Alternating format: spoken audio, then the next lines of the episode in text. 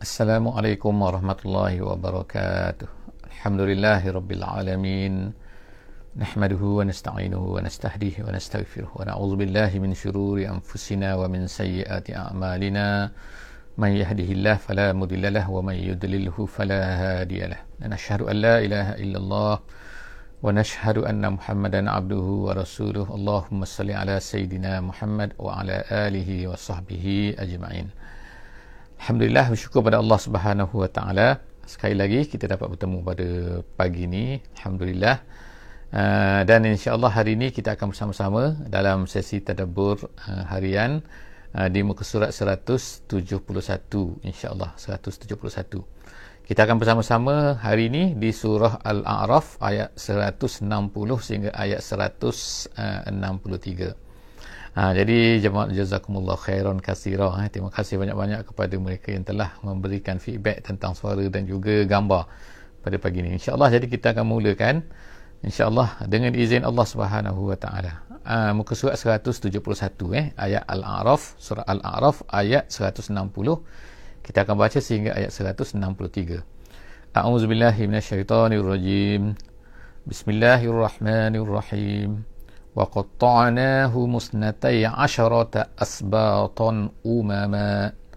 وأوحينا إلى موسى إذ استسقاه قومه أن اضرب بعصاك الحجر فانبجست منه اثنتا عشرة عينا. صدق الله العظيم.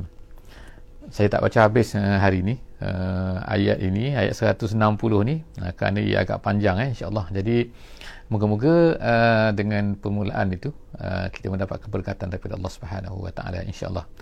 Uh, hari ini kita akan tengok eh sambungan uh, daripada apa yang telah berlaku eh. Uh, kita telah hampir-hampir sampai kepada penghujung.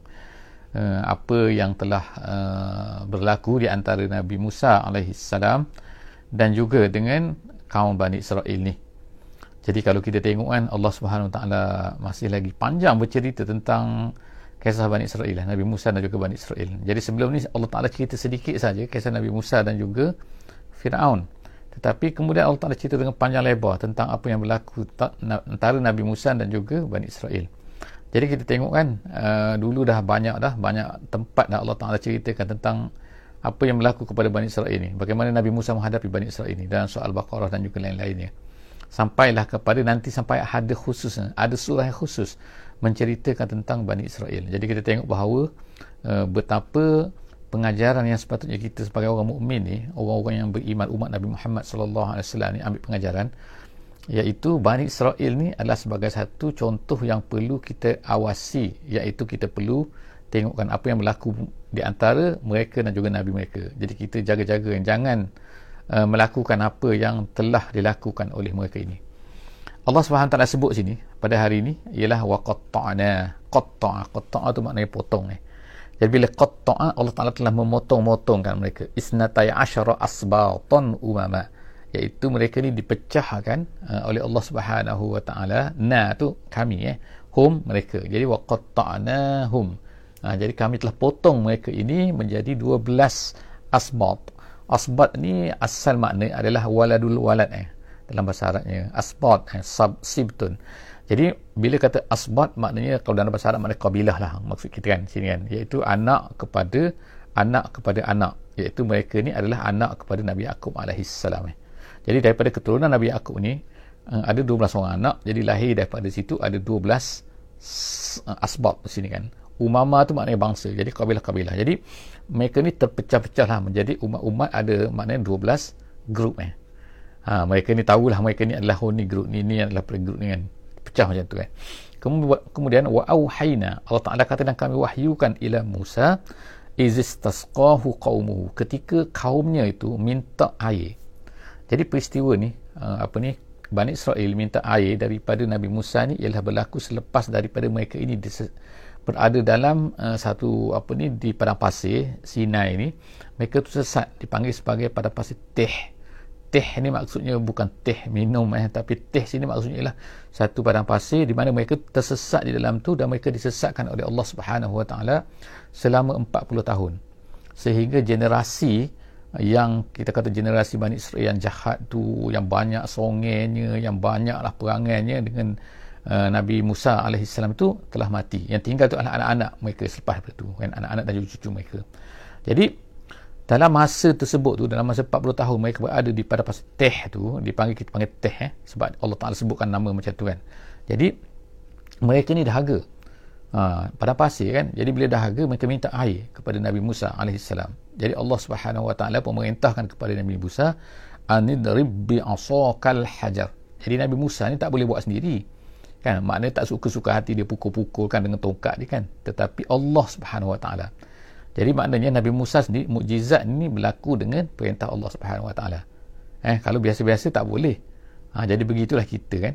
Allah tak nak ajar kita kan? Bahawa sebenarnya apa-apa ni apabila sehingga nabi pun dengar cakap Allah Subhanahu Wa Taala. Dengar perintah Allah Allah Taala menyuruh pukul maka pada ketika itulah Nabi Musa pun barulah memukul. Anidrib bi asaqal hajar. Wahai Musa idrib pukullah uh, bi asaka dengan tongkat kamu tu. Al hajar iaitu batu.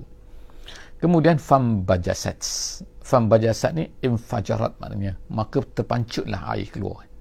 Minhu daripadanya daripada batu itu isna isnata asyarata ainan. Sebanyak sebanyak 12 ain mata air eh. Ha, minhu isnata asyarata ainan. 12 mata air. Jadi Allah SWT sebut kemudiannya qad alima kullu unasim masyrabahum setiap daripada mereka tu mereka tu ada 12 eh. Jadi setiap daripada 12 itu mereka pun maknanya tahu kan. Di mana uh, kita kata mata air untuk mereka kumpulan mereka kan. Jadi pada masa itu sebenarnya jumlah mereka sangat ramai kan. Uh, dikatakan ribu kan. Jadi ribu-ribu tu tahu kan uh, ini grup mereka ni ini tempat minum dia ini grup ni ini mata air dia ini grup ni mata air bagaimana bentuk tu kita tak tahu kan wallahu alam bisawab eh. yang kita tahunya Allah Taala menyuruh Nabi Musa ini men- memukul kemudian keluar air macam mana bentuk itu wallahu alam bisawab eh. Ha, kita tak perlulah kan uh, mencari-cari kalau benda tu tak disebutkan oleh Allah Subhanahu Wa Taala. Jadi air tu pun terpancuk keluar daripada tu kan. Jadi kenapa mereka ni khusus ada supaya mereka ni tak bergaduh. Mereka ni suka bergaduh kan. Ha, jadi sekarang mereka tahu ha, ini air untuk kamu, ni air untuk grup kamu, ni air. Maknanya lisibtin minhum ada ain mereka tersendiri, mata air tersendiri. Seterusnya masyrabahun masyrabahum ada kullu unasim masyrabahum kullu unas tu maknanya setiap daripada grup tu grup yang 12 tu ha, masyrabahum tempat minum mereka jadi mereka pun dapat minum lah ha, itu Allah subhanahu wa ta'ala sebutkan ini kepada apa ni kepada Nabi Muhammad sallallahu alaihi wasallam eh uh, supaya ni mengingatkan kepada orang-orang Yahudi ni. Kan. sebab orang Yahudi pun mereka ni biasa pergi ke Mekah pada masa ni. Eh, walaupun ayat ni kita katakan turun di Mekah kan tapi orang-orang Yahudi juga selalu pergi ke Mekah kan berjumpa dengan orang-orang Quraisy ni kan. Ha, jadi sekarang mereka tahu kan ada Muhammad ni kan. Tapi tak pindah lagi. Ha, belum pindah lagi ke Madinah eh masih di Mekah lagi. Jadi itu Allah Ta'ala pun sebutkan ha, iaitu itu yang pertama. Nikmat Allah yang disebutkan dalam ayat ni eh. Nikmat, nikmat Allah Ta'ala kepada Bani Israel ini sangat banyak kan. Ha, sangat-sangat banyak kan. Memang tapi di sini di antara yang disebut itu yang pertama. Yang keduanya Allah Ta'ala sebut apa kan? Pada pasir ini panas. Ha, jadi tak ada pelindung, tak ada pokok, tak ada apa. Jadi nak berlindung macam mana? Daripada panas matahari? Jadi sebab itulah Allah SWT sebut selepas daripada itu kan alaihimul ghamama wa anzalna alaihimul manna wassalwa. Yang keduanya Allah Taala beritahu kan. Lepas tu apa? Allah Taala kata Allah Taala telah zallalna. Ha, zallalna. Kami telah apa ni? Ni zilal ni maknanya bayang. Ha, kalau zilal zilal pokok tu maknanya bayang pokok kalau ada tafsir kata uh, ada tafsir tu dia tu fi zilalil Quran ha, tu maksudnya di bawah naungan Quran ha, walaupun sebenarnya bukan tafsir dia tu macam apa ni refleksi diri kan bila kita baca Quran yang ditulis oleh seorang ulama daripada Mesir. Jadi zilal tu wazallalna maknanya Allah Ta'ala naunkan naunkan untuk mereka tu alaihim al-ghamam. Ghamam tu maknanya awan. Jadi awan-awan tu sentiasa menaungi mereka. Jadi bila pada pasir kan panas matahari bila tiba-tiba ada awan jadi cantik kan mereka awan tu sentiasa mengikut mereka. Mereka pergi ke situ awan tu beralih kan pergi ikut mereka tu jadi Masya Allah kan. Sangat-sangat indah lah bagi mereka ni. Kemudian Allah Ta'ala sebut lagi wa anzalna alaihimul manna wassalwa. Dan kemudian kami turunkan alaihim ke atas mereka itu al-manna was-salwa. Manna itu ialah dikatakan di, di apa ni ditafsirkan oleh setengah ulama. Dia kata iaitu satu get, seperti pok, uh, getah yang keluar pada pokok. Mana pada pokok tu dia keluar manisan. Benda tu manis eh. Ha, ini pelik kan? Ha, kita katakan uh, al, al-manna ni. Jadi mereka ni boleh ambil je dan mereka boleh makan benda tu. Dan sehat untuk mereka. Tu yang pertama. Yang kedua Allah Ta'ala bagi mereka salwa.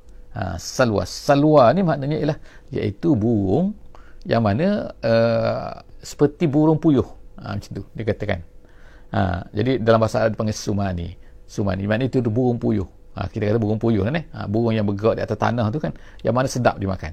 Dan dikatakan Allah Taala beri kepada mereka mudah nak tangkap burung tu kan.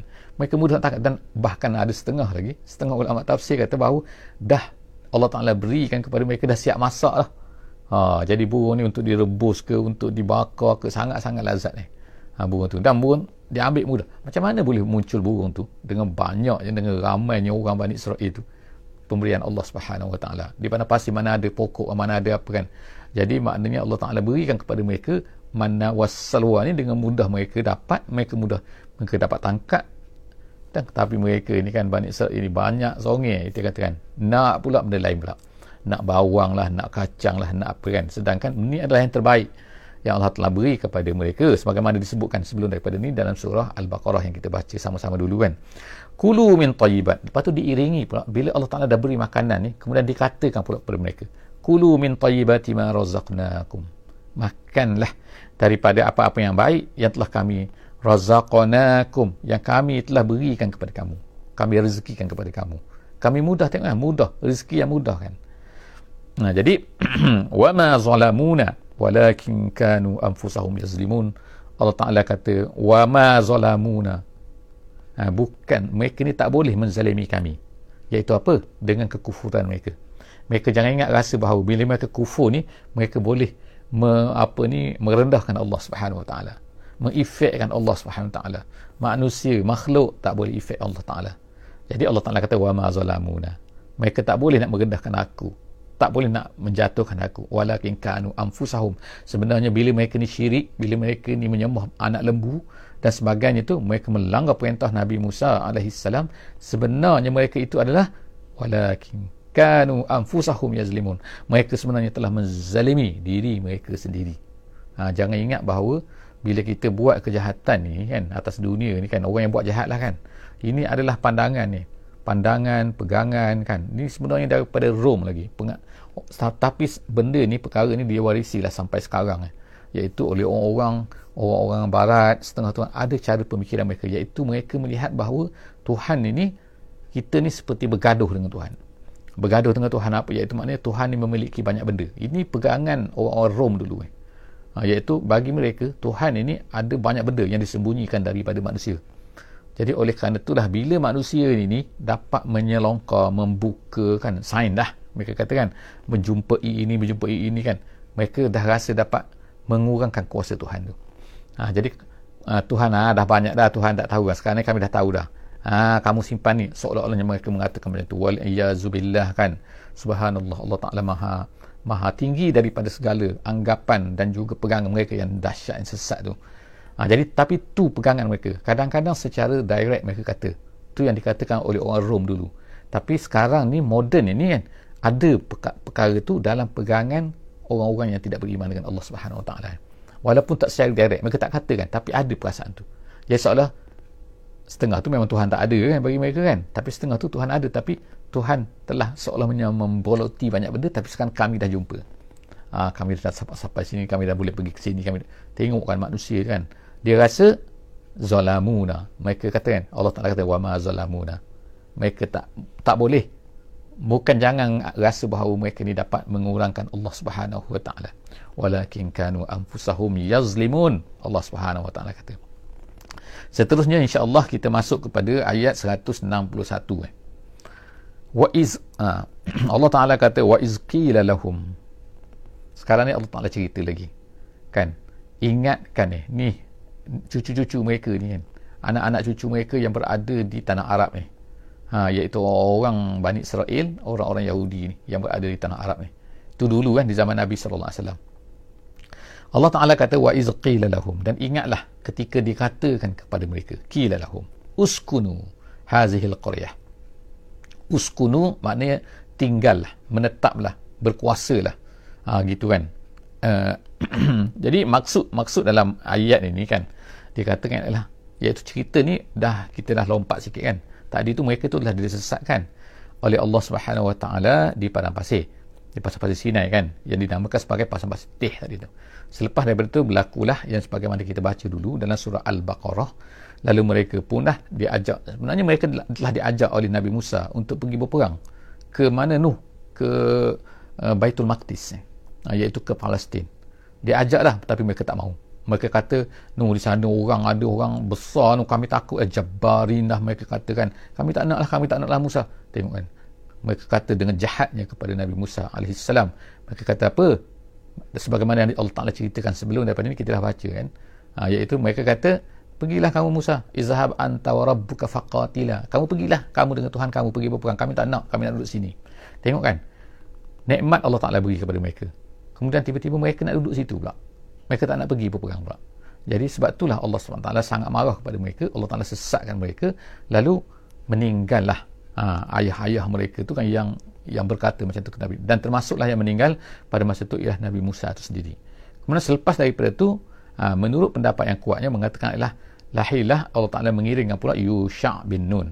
Ha, Yusha' ni pun menjadi Nabi. Dia adalah seorang Nabi bukan Rasul eh, tapi dia menjadi Nabi menurut riwayat yang kuatnya. Lalu dia ni memimpin Bani Israel ini. Jadi dia ajak Bani Israel ini lalu berlakulah sebagaimana yang kita tahu cerita itu tentang apa ni? Uh, cerita uh, Talut dan juga Jalut eh, yang kita baca sebelum daripada ini surah Al-Baqarah lalu mereka pun pergilah. Sebahagian saja daripada mereka yang berani itu kan lalu pergi Allah Ta'ala tapis mereka lalu mereka pergi masuklah ke Baitul Maqdis. Jadi itulah sampai ke Baitul Maqdis inilah. Jadi berlakulah ini. Tapi kita tengok ah, berlaku lagi sekali.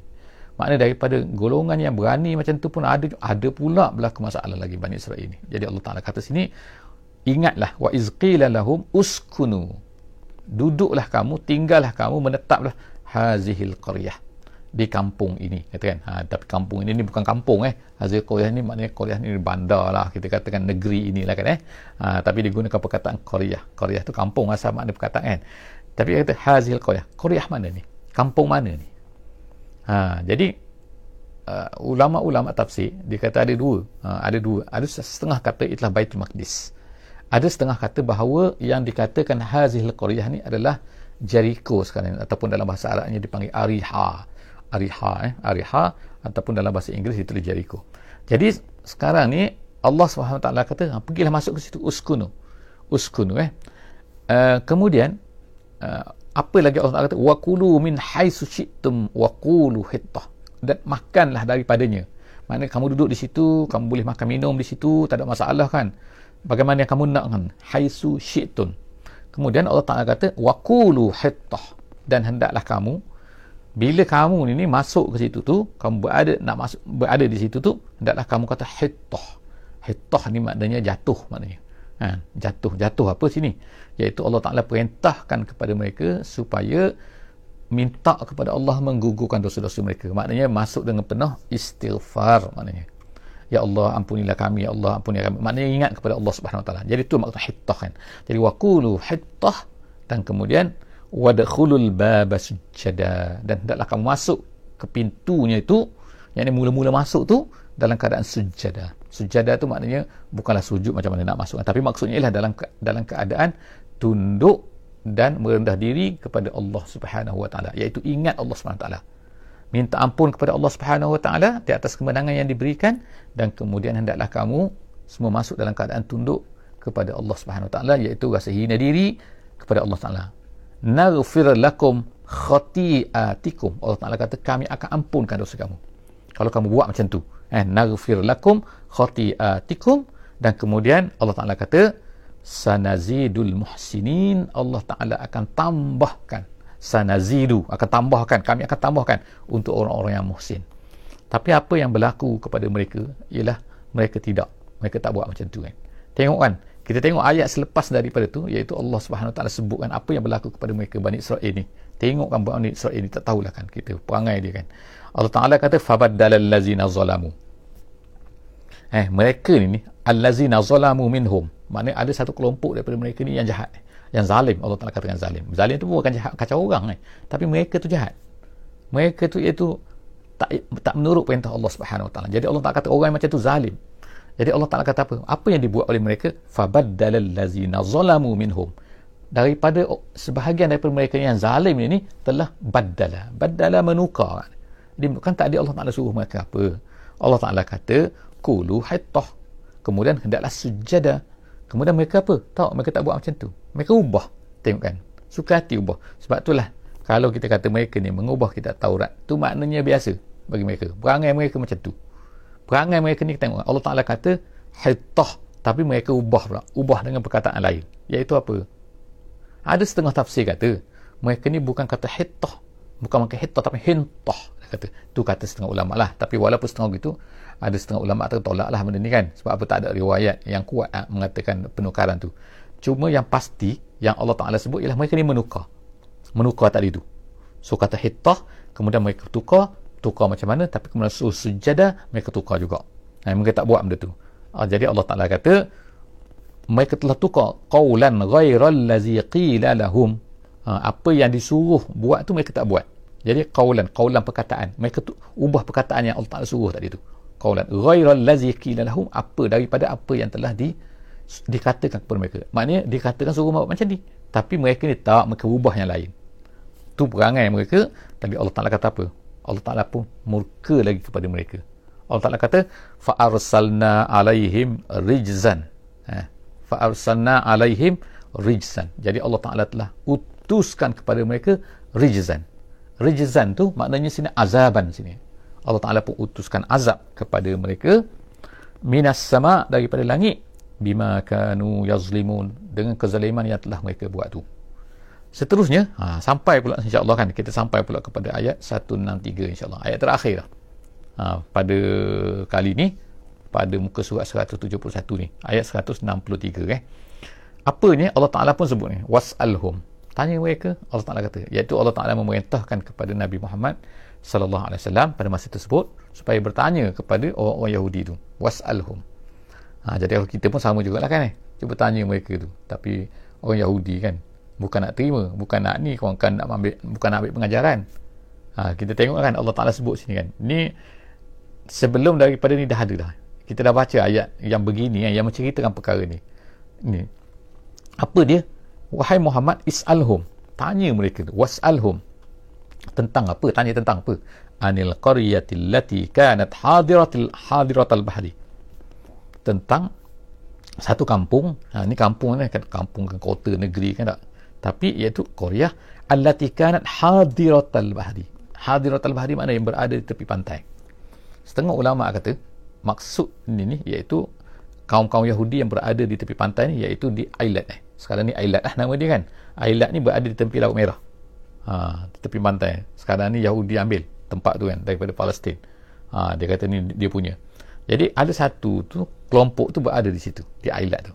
Jadi mereka ni ni ha, iz ya'duna fis sabti. Allah Taala kata iaitu apa yang mereka buat. Ketika mereka ni ya'duna. Ya'duna makna ya'taduna. Maknanya melanggar perintah Allah ya'duna maknanya melanggar perintah Allah Subhanahu wa taala pada hari Sabtu. Jadi bagi orang Yahudi, hari Sabtu ni adalah hari yang dipanggil Sabtu. Sabtu ni dalam bahasa Arabnya maknanya rehat maksudnya. Ha, rehat eh. Kenapa nama dia rehat? Kerana Allah Taala perintahkan kepada orang Yahudi pada hari Sabtu tu mereka tak boleh buat apa-apa eh. Tak boleh buat kerja.